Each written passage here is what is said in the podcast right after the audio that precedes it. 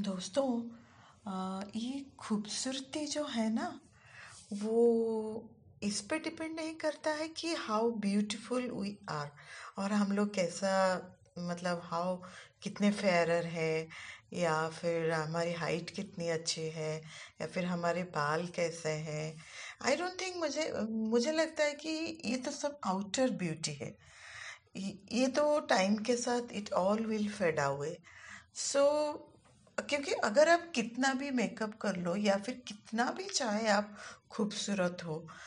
अगर आप अंदर से if you are not happy from inside if you are not happy with yourself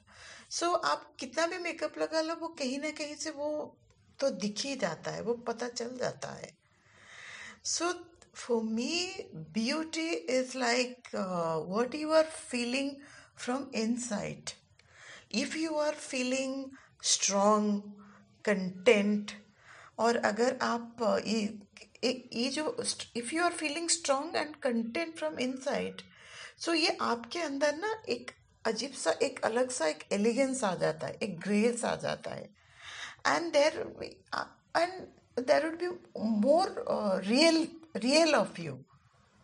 उसमें कुछ uh, मिलावट नहीं रहता है कि आपके अंदर जो आप है वही दिखता है। एंड सबसे इम्पोर्टेंट है कि you are very much comfortable with your skin आप अपने आप से बहुत खुश हैं। And there is always a you are like there is a always a positive feeling inside you so if these all these all these feelings know it एक अजीब अगर आपके अंदर ये सारे फीलिंग्स हैं